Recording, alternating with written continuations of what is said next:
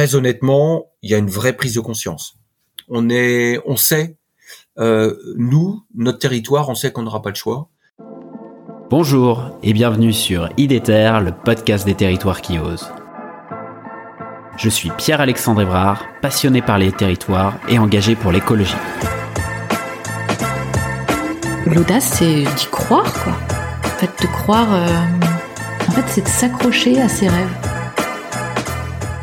En fait, je crois que j'étais vraiment déterminé à, travailler dans ce domaine-là. J'aime bien les gens qui euh, essayent de diffuser de la joie, de, du vivre ensemble, du, euh, de créer quelque chose ensemble, un peu partout là où ils sont. Avec IDETER, je vous propose de rencontrer ensemble des femmes et des hommes qui se mobilisent partout en France pour la transition écologique. C'est parti Bonjour et bienvenue dans cette nouvelle capsule d'IDETER intitulée En avant l'actu. Euh, au programme aujourd'hui, on retourne du côté de la commune de Saint-Lunaire où nous retrouvons Vincent Bouche, adjoint délégué au développement durable, au cadre de vie et à la démocratie participative et coopérative. Bonjour Vincent. Bonjour Pierre-Alexandre.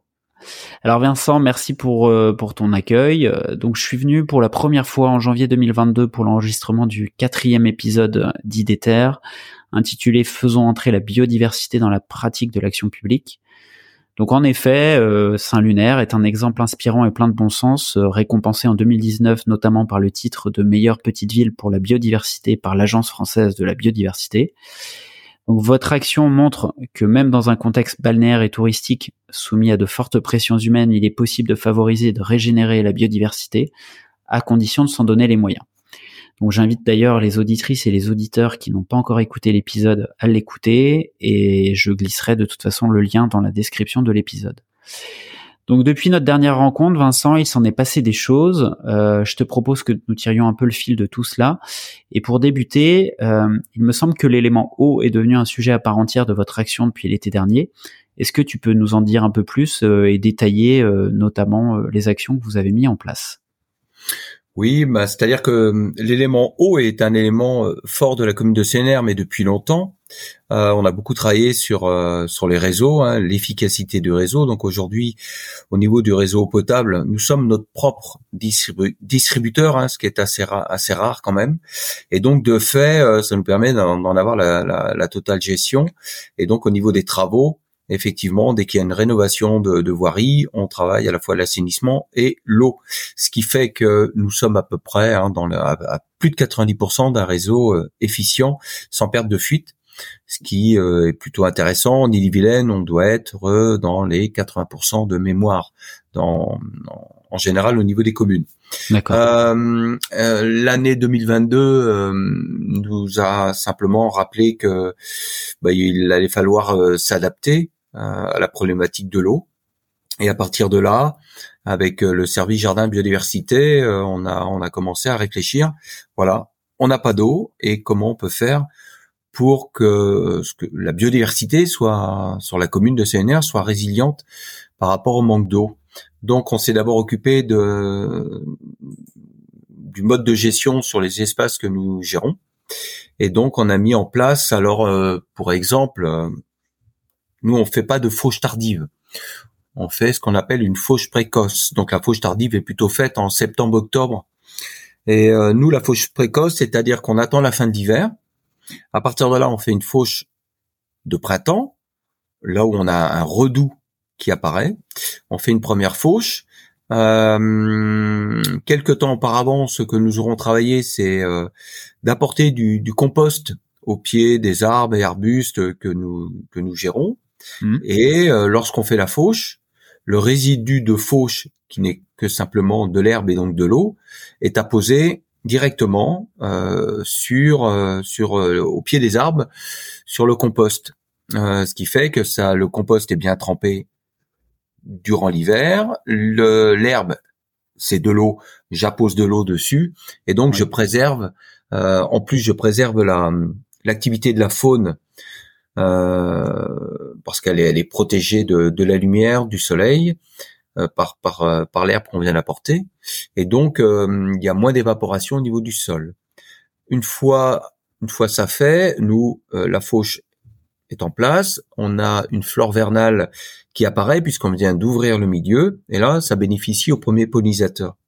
Et ensuite on attend alors maintenant, avec le dérèglement climatique, il faut à peu près. Alors moi, ce que je fais, hein, ce qu'on fait avec le service, c'est qu'on regarde quand même la météo à deux trois mois.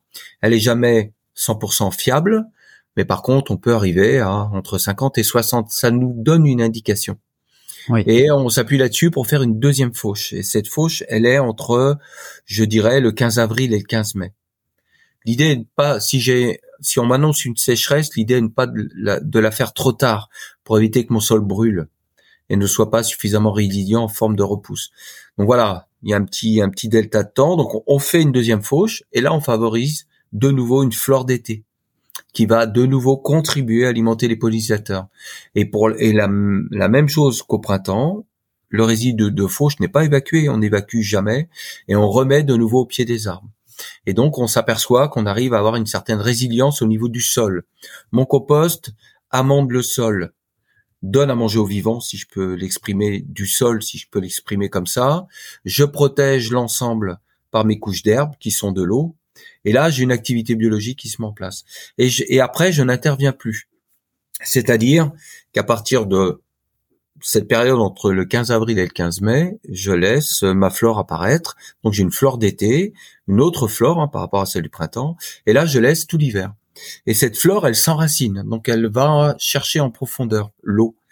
Et à partir de là, on sait que c'est dans ce système racinaire qu'est le maximum de vie, donc la porosité du sol. Et donc durant l'hiver, je bénéficie normalement, hein, parce que le dérèglement climatique nous apprend qu'il peut y avoir des variations, mais d'un apport de pluie, pluie, pluie hivernale. Et donc l'eau l'eau a le temps de percoler. Elle tombe sur de l'herbe qui est, à peu près à une hauteur de 50 cm. Elle a le temps de percoler, de pénétrer tout doucement dans le sol. Et donc aujourd'hui, nous, ce qu'on essaie de faire, c'est ça. C'est de faire en sorte que notre réservoir d'eau, ce soit le sol. Euh, c'est ce qui est préconisé euh, pour l'agriculture, pour toutes les, modalités euh, autres en termes de préservation. voilà, évitons, évitons l'évaporation euh, plus les températures augmentent et plus le, taux d'évaporation est important, plus l'eau s'évacue du sol. Nous, l'objectif, c'est de le préserver. Donc, euh, par rapport à l'eau, on a mis ça en place. On utilise aussi, euh, on a sélectionné hein, pendant l'hiver 2022 des plantes, les plantes les plus favorables, celles qui résistaient le mieux au manque d'eau. Donc, on travaille beaucoup là-dessus, notamment pour ce qui est un petit peu quand même de l'esthétique. Euh, après, euh, on sait que la résilience, ben, moins on tripote la biodiversité, plus elle est résiliente. C'est-à-dire que l'eau, le regard qu'on a sur l'eau aujourd'hui est quand même en lien avec l'intérêt pour la biodiversité. Voilà. Donc à partir du moment où j'ai euh, un nouveau départ de de, de sur mes espaces à partir de, de, de, ma deuxième fauche qui est, entre le 15 avril et le 15 mai, ça va pousser et on sait que le, le, le, boom des insectes et notamment le cycle biologique des insectes va se produire entre mai, juin, juillet, août, septembre, voire octobre. L'année dernière, on avait des températures assez élevées jusque jusque décembre. Donc là, je vais avoir les cycles biologiques, hein, je vais avoir les, cocons de papillons, les cocons d'araignées, je vais avoir tout ça qui va se mettre en place. Je vais avoir euh, euh, beaucoup d'insectes qui vont être euh, dans, soit les œufs vont être piqués, soit dans des, bases de, plantes, soit dans le sol, et je préserve ça durant tout l'hiver. Voilà. Et donc je, bénéficie d'un boom d'insectes. faire simplement une prairie fleurie pour les insectes ne, fait pas travailler le cycle biologique des insectes. Voilà, c'est-à-dire que l'eau, l'eau est en lien avec la biodiversité. Euh, l'eau, euh, l'eau, c'est c'est pas la vie. L'eau, enfin l'eau, c'est la vie. L'eau est la vie tout simplement. Donc euh, je l'associe, nous l'associons à la biodiversité. Est-ce que Vincent, c'est cette technique de, stockage d'eau hein, que, vous faites au niveau du sol, est-ce que ça, ça vous évite du coup d'arroser euh, durant les saisons, euh, durant la saison bah, Nous déjà, euh, comment vous cherchez à éviter l'arrosage. Ou est-ce que voilà. Ouais, c'est ça. D'accord. Ouais, on, on évite l'arrosage. Alors pour plusieurs raisons. Un, sur une commune du littoral, le déplacement, il y a beaucoup de monde, devient difficile. Euh, je pense de, je parle de la mobilité des services. du service jardin qui va qui va aller arroser. La deuxième, l'autre difficulté, enfin c'est pas une difficulté, mais l'autre cause aussi, c'est que ça occupe un temps de personnel. Euh, mm. Ça paraît pas, mais d'aller avec un véhicule, prendre le temps d'arroser, de tremper, etc. Et puis euh, on, on, travaille plutôt à la réflexion. Alors on observe le vivant, on observe la végétation, on voit comment elle réagit, s'il y a un manque d'eau ou pas. Sinon, c'est pas la peine. Ce qu'il faut, c'est qu'elle s'enracine. Donc, elle aille chercher l'eau au maximum. Moi, comme j'ai laissé tout l'hiver en mode en mode pouce et tout l'hiver je bénéficie de cette eau alors qu'elle est tombée plutôt pour en ce qui nous concerne elle est plutôt tombée entre février et mars mais peu importe elle est bien tombée et donc après bah il faut que la que le que le vivant donc le, le végétal a cherché l'eau au plus profond si je prends, si je suis trop interventionniste, dès que je vois que ça flétrit un petit peu, j'interviens. Euh, le système racinaire va l'eau, oui, se développe pas en profondeur. Voilà, elle va pas être en profondeur. Donc il faut laisser la nature un peu travailler, euh, se forcer, se contraindre. Alors euh, ça dépend des milieux, tout ça. Hein. Ici, on a aussi euh, des, des, versants qui sont assez granitiques. voilà, donc des fois ça peut être ça peut être difficile. Mais on s'est aperçu que le fait de mettre du compost, donc d'apporter de, le, le, compost, c'est un pouvoir de 100 à 300 fois de rétention d'eau. Donc là, j'ai déjà une bonne base. Donc c'est un peu une éponge, et quand je le protège de la lumière du soleil, de l'exposition par cet apport de végétation dû aux deux fauches, euh, j'augmente le, potentiel. Nous, pour l'instant, on en est là sur cette observation. On évite bien entendu euh, les, les tontes trop rases. Euh, on, peut être, voilà, si on s'aperçoit qu'il y a une période de sécheresse, on arrête de tondre. Voilà, on, on laisse la végétation se mettre en place. On veut éviter que notre sol brûle en fait. Ouais, euh, la base, la base du vivant, c'est le sol. Donc, euh, on protège notre sol. Est-ce que après, pardon. Non, non. Est-ce que euh, par rapport justement à cet élément eau, est-ce que tu sens que dans les usages et les perceptions de, de vos administrés, il y a eu des évolutions Oui, parce que non, non, mais complètement. Déjà, la Bretagne, euh, on est à c'est 70% de l'eau de, de surface, récupération de surface. Euh, donc euh, très peu de nappes phréatiques. Euh, donc nous ici, bah, on est contraint. De la même façon, on a simplement le, un réservoir de surface bois joli, qui des réservoirs de surface dit exposition à la lumière, à l'ensoleillement, à la réverbération. Donc plus les chaleurs augmentent et puis on a l'évaporation. On sait que quand il est plein, on a de l'eau jusque décembre, fin novembre. Après, on n'a pas de garantie. Il faut qu'il se recharge dans l'hiver. Ça, on n'a pas la garantie aujourd'hui. Donc, on sait qu'il nous faut, dès le départ, apprendre à économiser l'eau. Et donc, euh, le, travail est un travail de communication, de pédagogie. Alors, euh, le, le l'institution s'appelle euh, Au Pays de Saint-Malo. Hein, on, est on est une entité assez assez grande et donc la, la communication se fait sur les réseaux, sur les sur le magazine de la commune, etc. Où on incite les gens à économiser l'eau. Et effectivement, je me suis aperçu. Euh, alors, l'économie d'eau était passée passée un peu comme de la radinerie. Et en fait, les gens l'exprimaient pas parce qu'ils se disaient bon, on va penser que je suis radin. Je prends un exemple. J'ai découvert que beaucoup de gens récupéraient l'eau de la douche quand je dis de la douche, c'est-à-dire que quand on ouvre euh, sa, pomme de douche, son pommeau de douche, euh, si notre notre chauffe-eau se trouve à, l'autre bout de la maison, il va y avoir un, delta d'eau froide qui va arriver. Ben, je me suis aperçu que beaucoup de gens le récupéraient dans un seau. Et beaucoup de gens ne le disaient pas, donc ils l'utilisent ensuite pour les toilettes, pour la première eau de toilette, et ou pour arroser euh, les fleurs dans le jardin, ou pour arroser les légumes.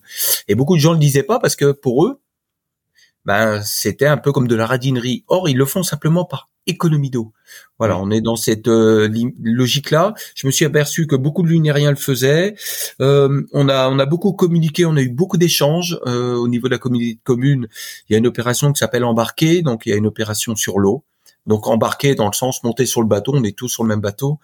Et donc là, il y a une grosse opération avec des citoyens qui qui qui, qui ont démontré euh, les économies réalisées. Euh, Moi-même, par exemple, euh, j'ai beaucoup travaillé ça et j'ai économisé euh, la moitié, 45 mètres cubes. Je suis passé de 90 à 45 mètres, 45 mètres cubes. Donc avant, on était, on était, on a sur l'année 2022 dans mon foyer, on était deux et demi jusqu'au mois de juin, mais on a divisé par deux. Et cette année, je pense que je vais être en dessous de 30 mètres cubes. Euh, voilà, donc c'est hum, au départ, c'est une obligation, c'est un peu pris comme une obligation, euh, et ensuite ça devient un réflexe. Et beaucoup de gens, beaucoup de lunériens me font les retours. Euh, voilà, on a accompagné aussi, euh, on a subventionné, alors à la fois un réservoir d'eau de pluie jusqu'à hauteur de 200 euros, et on a on a subventionné surtout les des pommes de douche économes en eau, c'est-à-dire ceux qui font entre 6 et 8 litres. Voilà, parce que bah on sait bien que pendant les vacances on est on est moins regardant, qu'on utilise beaucoup plus la douche en rentrant de la plage, que les enfants sont des fois moins attentionnés, et donc euh, bah, un pommeau de douche en moyenne c'est 15 litres d'eau, c'est-à-dire qu'en 4 minutes j'ai consommé 60 litres, ce qui est considérable. Si j'ai un pommeau de douche qui fait 6 euh, litres, 7 euh, litres, je divise par deux déjà minima sur le même temps. Donc voilà, on a on a subventionné ça, ça a très bien fonctionné. Et puis, ben, il a beau pleuvoir cette année, euh, voilà, il faut que les gens comprennent que le dérèglement climatique, ça veut pas dire qu'on aura une sécheresse tous les ans, mais qu'on aura une problématique de remplissage euh, de ce fameux réservoir euh, et que on n'aura pas le choix de, faire attention à l'eau. Alors, ce qui a été intéressant l'année dernière, c'est que cette politique de communication à l'échelle du pays, on fait partie du pays de Saint-Malo, euh, nous a fait bénéficier d'à peu près 30% euh, d'économie d'eau. Donc, ça veut dire que le, la réaction a été positive. Hmm. Alors il y avait des contraintes euh, réglementaires, hein, arrêté préfectoral, qui imposaient. Euh, nous-mêmes, nous avons surveillé euh, l'usage de l'eau. C'est facile à voir, hein, un gazon qui est ouvert, soit la personne a un récupérateur, soit elle utilise de l'eau potable. Donc voilà, on a beaucoup travaillé là-dessus. Très honnêtement, il y a une vraie prise de conscience. On est, on sait, nous, notre territoire, on sait qu'on n'aura pas le choix. Euh, on, a, on abandonne d'office euh, euh, l'usage de l'eau de mer parce que la désalination coûte cher. la désalination implique aussi que la, saumure est renvoyée dans le milieu naturel et donc peut avoir des, des, des, causes polluantes. voilà, donc on a abandonné. Alors, on étudie aussi l'idée de récupérer l'eau de station d'épuration. là, il y a, y a, un travail qui va être fait pour le golfe voilà, qui pourra user de cette eau-là. Euh, ça, c'est intéressant. On est une commune de bord de mer. Elle part directement à la mer. Euh, elle est à 200, la station est à 200 mètres, 300 mètres, donc ça part directement à la mer. On peut se permettre de commencer à récupérer un peu d'eau. C'est pas, c'est un usage qui ne peut pas être fait partout. Euh, l'eau des stations doit retourner dans le milieu naturel impérativement. Bon, bah nous, le fait qu'on soit proche du littoral, le syndicat d'eau, hein, Saint-Lunaire-Saint-Briac, euh, ça devrait être opérationnel euh, à la fin de l'année. Voilà, donc euh, ça usage. Et nous, on a on a mené une opération très intéressante. C'est que comme on est commune touristique et donc balnéaire, donc on a on a beaucoup de monde d'été, et donc on a un réservoir supplémentaire au château d'eau de 2000 mètres cubes. Ce fameux réservoir d'eau de 2000 mètres cubes, l'agence régionale de santé nous oblige à le vidanger une fois par an pour le nettoyer, pour éviter un développement de bactéries. Euh, ce réservoir, donc on le, vide au maximum, mais il restait toujours plus de 100 mètres cubes d'eau qui partait du coup à l'égout. Et euh, on a réfléchi durant durant durant l'hiver de façon à pouvoir récupérer cette eau-là.